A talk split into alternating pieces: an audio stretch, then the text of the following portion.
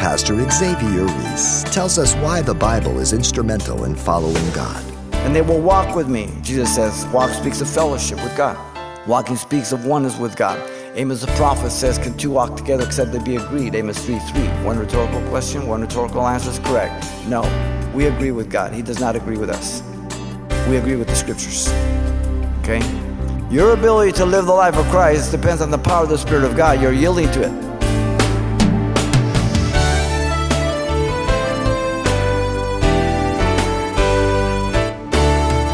Welcome to Simple Truths, the daily half hour study of God's Word with Xavier Reese, Senior Pastor of Calvary Chapel of Pasadena, California.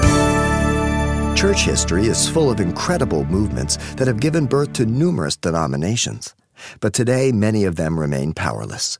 Coming up, Pastor Xavier talks about the things that can kill a church. Let's join him as he takes us back to his study series of the book of Revelation for today's important simple truths contained in a message titled The Dead Church, Sardis. The first four churches of Revelation have given us a good picture of what churches can turn into through imperfect men that are over the church, being sinners like all others in the church. Uh, churches and individuals can be Ephesians who are loveless, Smyrnans who are suffering, Pergamums, who are worldly or Thyatirans, who are pagans. And this is consistently true of all seven churches, giving us an opportunity to examine our own lives now at this point. Now, the fifth church, Sardis, is a church that was um, not threatened by heresy, paganism, or immorality as its main problem, but a danger of self deception by not depicting and depending on the Holy Spirit, coming to a spiritual state of deadness. This is the heart of this church. Lenski, the Greek scholar, says, quote, Sardis suffered from spiritual dry rot and deadness. If you know anything about that dry rot, a beam looks nice, then you go put your finger, you go right through it. It's decayed, it has no substance, rotted. Oh, how easy it is to become deceived thinking that we are depending on the Holy Spirit when in fact we are not, as a church or as individuals. How easy it is and deceptive to um, simply writing on the accomplishments of the past and the momentum, thinking that the present is really the result of the present and it's still going on, only to see one day that it comes to a screeching halt and it collapses. That doesn't happen overnight. It's progressive and it's slow, but it does come to an end. And many churches are, are like that throughout history in our nation in the present day. Once again, the message, as we have said, are applicable for all times. The seven churches represent the four things consistently a local church in John's day, a period of church history, as we'll point out, the type of congregation that can exist from Pentecost to the rapture, and the type of Christian, an individual relationship with Jesus Christ. And the pattern, as we've seen, is seen throughout, with the exception of two. You have the proclamation, the commendation, the condemnation, the exhortation, and the application. And we've seen this consistently. Uh, let me read our text, then we'll get into the historical background so we can better see that the words that are chosen are fitted for this church. In chapter 3, here, verse 1 through 6, it says, And to the angel of the church of Sardis write, These things says he who has the seven spirits of God and the seven stars. I know your works, that you have a name, that you are alive, but you are dead. Be watchful and strengthen the things which remain, that are ready to die, for I have not found your works perfect before God. Remember, therefore, how you have received and heard, hold fast and repent. Therefore, if you will not watch, I will come upon you as a thief, and you will not know the hour I will come upon you. You have a few names, even in Sardis, who have not defiled their garments, and they shall walk with me in white, for they are worthy. He who overcomes shall be clothed in white garments, and I will not blot out his name from the book of life. I will confess his name before my Father and before his angel. He who has an ear, let him hear what the Spirit says to the churches. Historical background again helps us in the words that are chosen for this church. Remember chapter 1. These seven churches are churches of Jesus Christ. They began as literal churches, real churches, real Christians. The city of Sardis uh, was situated about uh, 30 miles southeast of Thyatira and about 50 miles due east of Smyrna. Again, a little horseshoe circular motion right there in Asia Minor, modern day Turkey. And the wealth of the city was gold and silver extracted from the sands of the river Pactolus. And the location of the city commanded a trade route of the Aegean islands, and the military roles through province was important because uh, the, the danger of, of people stealing and assaulting. So whenever you have wealth and everything, you're going to have some kind of military protection right there in Hermus, the river valley. Uh, and such was the case. The city had a dye industry, jewelry, and noted for its um, carpet industry. But all of its luxuries uh, and its living for luxury led to moral decadence. This is the natural, ladies and gentlemen, riches and wealth and luxury lead us to decadence. Doesn't mean it has to. Doesn't mean it does absolutely in every case. But majority, for the usual, this happens if we're not walking with God. It takes us away. The city sat on um, a northern slope of Mount Tmolus, overlooking the fertile valley of the river Pactolus, which served as a, a moat for protection, being known for its impregnable city that was built on the slopes, uh, 1,500 feet above the lower valley on every side except for the south. So, from a, a strategic location and, and fortress, it, it, seemed almost impregnable.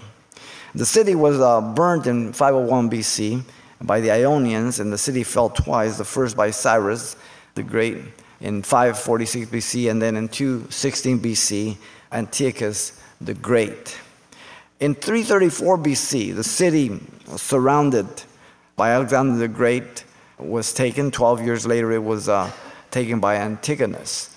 So um, the words, again, as we look at them, they, they, though it was strong and, and it seemed to be impregnable, yet it did have its, its uh, moments of conquest. In 190 BC, it was part of the Pergamum Empire. Later on, in AD 133, it formed part of the Roman province till AD 395. AD 17, an earthquake devastated the city greatly. It was rebuilt with the help of the Emperor Tiberius and completed in 26 AD, but it struggled to remain uh, regain its past glory and, and, status. So once again, there came a point in time when she was great and then it was just downhill. You see this with nations. You see Britain used to say that the sun never set on her empire. Now she's reduced to one little island. By the time the Roman period, Ramsay described it as, quote, a relic of the period of barbaric warfare, which lived rather on its ancient prestige rather than on its stability to present conditions. Once again, this is a very well known about this city, and the church has to be identified with it of its boasting and depending on the past and not maintaining that current relationship. Later, the city was restored and continued until AD 1400. 1403 when the uh, Tartarus uh, destroyed the entire area. Now, Sardis means escaping ones, those who came out or a remnant. Now, the church of Sardis, we know nothing about it outside of this letter. Without doubt, again, Paul was responsible through his ministry at Ephesus, but again, we can't be certain, but without doubt, they had some influence. The name Sardis, again, is in the plural here when it directs as Sardis, and it represents um, two towns, one on the plateau, the other in the valley. The church of Sardis was spiritually dead, as we've pointed out. And representing the period of church history called as the Protestant Reformation. We're talking about 1500 to 1750 AD, about 250 years. Some of those who escaped out of the pagan Roman church were Luther, Knox, Calvin, Tyndale, just to mention a few. Now, the religion of Sardis, the city had an acropolis of the temple of Cybele equal in size to the temple of Artemis at Ephesus, which was its main worship comparable to the goddess Diana, rising 800 feet above the north section of Sardis, but it was never finished. Now, the city had um, a necropolis or a cemetery of a thousand hills, named because of the hundreds of burial mounds that were visible on the skyline uh, some seven miles away from Sardis. Uh, God alone saw the spiritual deadness of Sardis. You and I can look alive to each other. but God alone knows my heart where I'm at. John wrote, when he wrote this letter, he was looking to the past glory and fame of this city. This is the danger of every church and every Christian, as we'll see. I, I think of Pasadena, uh, the gateway to the valley, pass to pass, and, and, uh, and look at all the old churches, beautiful structures. At one time, this was a thriving Christian community. Now, those places are empty. This was the historical background to Sardis. Now, the words that are addressed to Sardis will be better understood now with this historical background. We begin with the proclamation in verse 1. The identity of the recipient of the letter, again, once again, is the angel of Sardis, and Angelos, again, is the messenger, the pastor, the one residing over the congregation. Ecclesia, the church, it means those called out of darkness by the grace of God to be saved, appearing 19 times in uh, chapter 2 and 3, and only one other time in Revelation 22 16. All of them are regarding the church in 2 and 3. The church is not in the tribulation, the word is not even found from 6 to 19. Okay? At all. One more marking to demonstrate that. Now, notice the identity of the writer is Jesus Christ. In verse 1, still, the words of Jesus now, they are his, not John's. These things says, the chain of command is God the Father, to the Son, to the angel, to John, and to us. Chapter 1, verse 1 gives that very clearly, as we've noted. Chapter 1, verse 3, the revelation was uh, one to be read, the blessings to the one who reads it. The uh, seven messages were to be given to every one of these churches, as well as the whole book in chapter 1, verse 11. And in 119, we have the threefold division the things he saw, the glorified Christ in chapter 1, the things that are, the church, 2 and 3 the things hereafter, 4 all the way to 19 to the end of the book, the tribulation period and the second coming of Jesus Christ. A threefold division, so that if you stay to that division, the book of Revelation makes perfect sense. Now, notice the identity is once again fitting. Our Lord identifies himself as the one who has the seven spirits of God. This goes back to chapter 1, verse 4. All the identity of Jesus goes back to that. Now, the reference is uh, not to the seven Holy Spirits of God, but the sevenfold office of the Holy Spirit, which is mentioned in Isaiah 11 2. It's the Spirit of the Lord, wisdom, understanding, counsel, Spirit of might, Spirit of knowledge, Spirit of fear of the Lord. And I think the last one is the reason why she's dead. She lost the fear of the Lord. You and I just lose the fear of God. You're gone. The one who gives life and directs life to the church today is the third person of the Holy Spirit through Jesus Christ. The Holy Spirit. Jesus came for 33 and a half years, then he was leaving. The Holy Spirit would come and remain even through the tribulation period to save people. Now, notice the Lord also identified himself as the one who has the seven stars. Chapter 1, verse 16 and 20. Okay? The seven stars are held in his right hand, here of Jesus, referring that they are under his control and function under his power. At least they're supposed to be. But God doesn't force anybody to continue that, that relationship. The seven stars were identified as the seven angels or the ministers of the churches who should always be dependent under the control of Jesus Christ in their ministries. Chapter 1, verse 20 is very clear. Okay, so the interpretation is given for us. We're not filling in the blank here. Sardis was the remnant, the escapee ones from pagan Rome, the uh, Protestant Reformation. And the word tells us that no one can be enlightened apart from the Holy Spirit of God.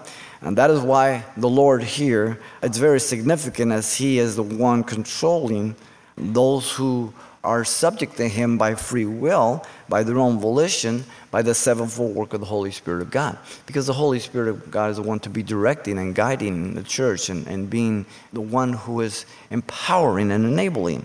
Having begun in the Spirit, they would have to depend on the same Spirit to complete that work. Uh, to be effective, to be productive, to be able to be enabled to do the things that God is directing and guiding. Paul the Apostle, you remember in Galatians 3 3, tells the Galatians, O foolish Galatians, who has bewitched you? Having begun in the Spirit, are you now going to be made perfect in the flesh? It's a rhetorical question with only one correct answer no. You begin in the Spirit, you have to continue in the Spirit, and you have to end in the Spirit. Are we clear on that? If there's no possibility of not doing so, why even write the letters? Why make the questions? This was the proclamation to Sardis. Now, notice, secondly, we're going to jump down to verse 4. The commendation.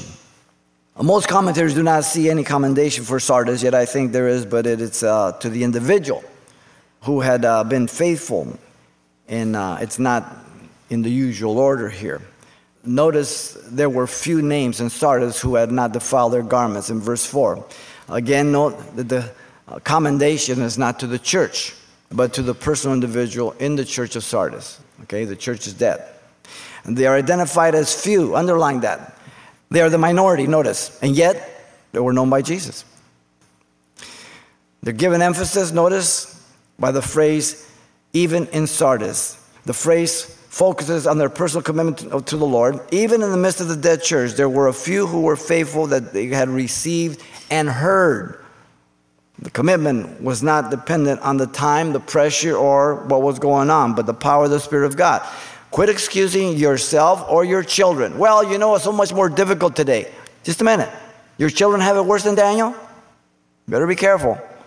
Your ability to live the life of Christ depends on the power of the Spirit of God. You're yielding to it. Not the nation you're in, not the time you're living, not how bad you have it, but who is in you. They were the spiritual ones among the unspiritual, the humble among the proud, the alive among the dead. Nor the fact that they had not defiled their garments did not refer to their own righteousness, but to that of Christ. For our righteousness is filthy rags. Isaiah 64 6 says, a menstrual garment. I don't care whether you were the most moral person in the world, you were headed for hell. You cannot use your morality to be saved. You use Jesus Christ to be saved. Are we clear on that? The righteousness was that which had been imputed to them by grace and faith in the righteousness of Jesus Christ. Romans 5 1, Ephesians 2 8 9. We're saved by grace through faith, that not of ourselves as a gift of God. Now, the allusion to the wool industry of Sardis cannot be missed here. Pagan worship cannot be approached to their gods with soiled garments. If they had soiled garments, they couldn't approach their gods. Is this, is this a coincidence or what? Of course not. The righteousness to live day by day was the imparted righteousness of Jesus to abide and depend upon him, as John 15, 1 through 3 says, the vine and the branches. As I cut you off, you in the fire. Simple. Herodotus, the Greek historian, said that the citizens of Sardis had a reputation for lax moral standards and open licentiousness.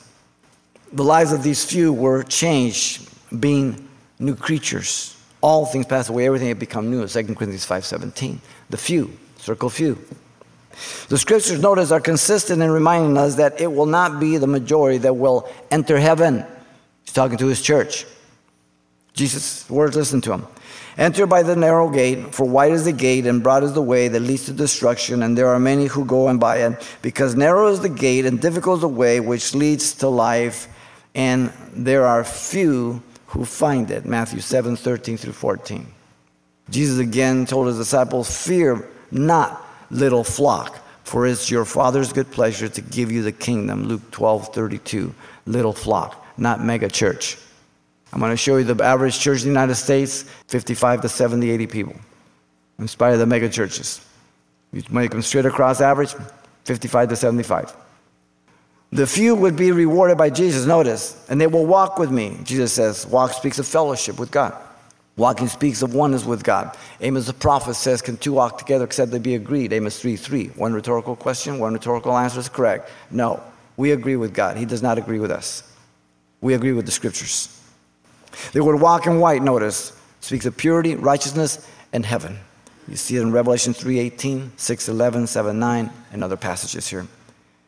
They were worthy to walk, notice, referring to the relationship to Jesus Christ, not their own, referring to the dependency on Jesus Christ, and also their obedience to Jesus Christ, referring to their salvation by grace through faith. So, grace through faith is not a contradiction to being obedient, being dependent, and continuing, nor vice versa. Okay? Love without doctrine is corrupted. That's why we insist on doctrine. To the emergent church, they don't want to talk about doctrine. That's why their love is corrupted. You must have a standard. You don't have a standard, that love is corrupted quickly. Now, let's go back to verse 1, the middle portion. Now we come to the condemnation. Notice uh, Jesus knew what they had done and were doing in the present. The word know again is oida. As the previous church's intellectual knowledge, I understood and they could be perceived. And uh, works as ergon. Uh, refers to that they were occupied in and they were undertaking. Jesus understands all these. He sees these things, okay? And many of them commendable. But if the heart's not right, it doesn't matter. And notice Jesus knew they had a, a name that gave an appearance that they were alive. Their works had given them a reputation among the people of being Christians. A reputation is always in reference to the outward visible deeds and behavior that people can see, not inner character or motives. Character has to do with who you are inside. Reputation has to do with who you are outside. They had caught the eye of the people and had gained quite a reputable name, but the Lord was not buying it. For the Lord sees all things. He focuses on the motive of the heart. Hebrews 4 12 and 13. All things are open and naked, with whom we have to do. Now, their works were not good. In fact, they are mentioned for their condemnation because of the lack of heart. It's always a mistake to think that we are right with God when people compliment us. Oh, you're such a great person. Oh, really? We love that. Luke 6 26 says, Woe unto you when all men shall speak well of you, so did the fathers to the false prophets. They appeared to be alive regarding the things that God noticed. Their works were superficial evidence of being alive. Their piety gave sense of godliness. Their works were the right ones.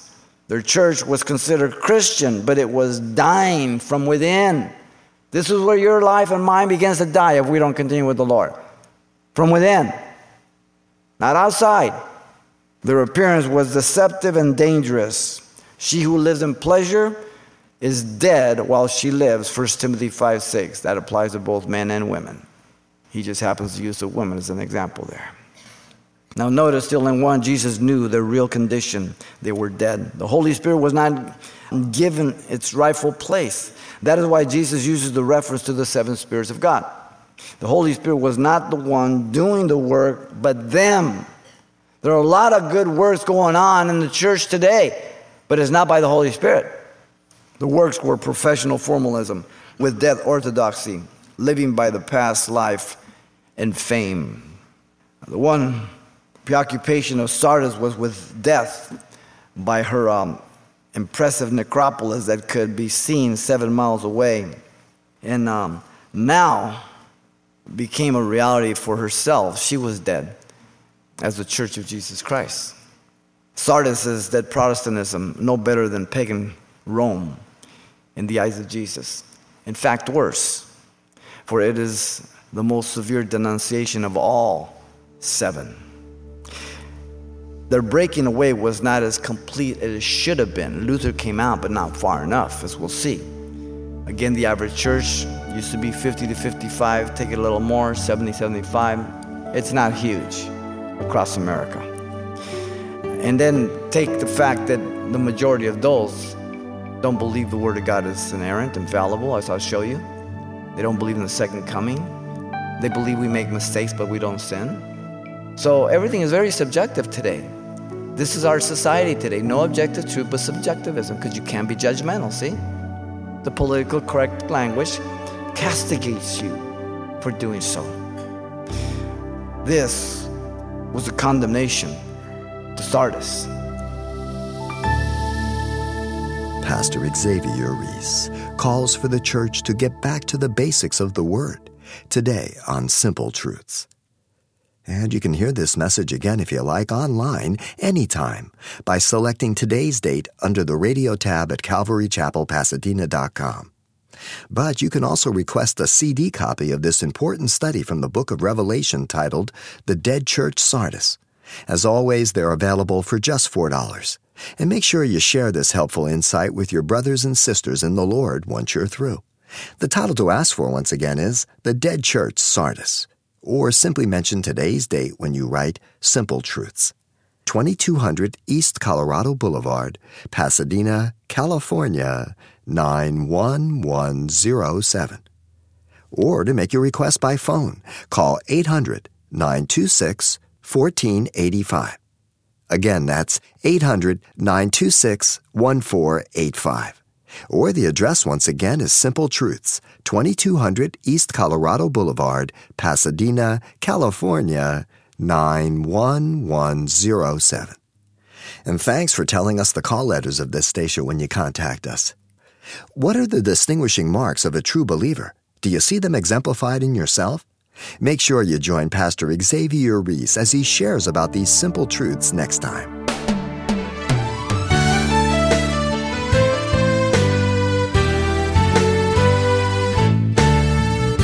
Simple Truths with Pastor Xavier Reese, a daily half hour broadcast, is a radio ministry of Calvary Chapel of Pasadena, California.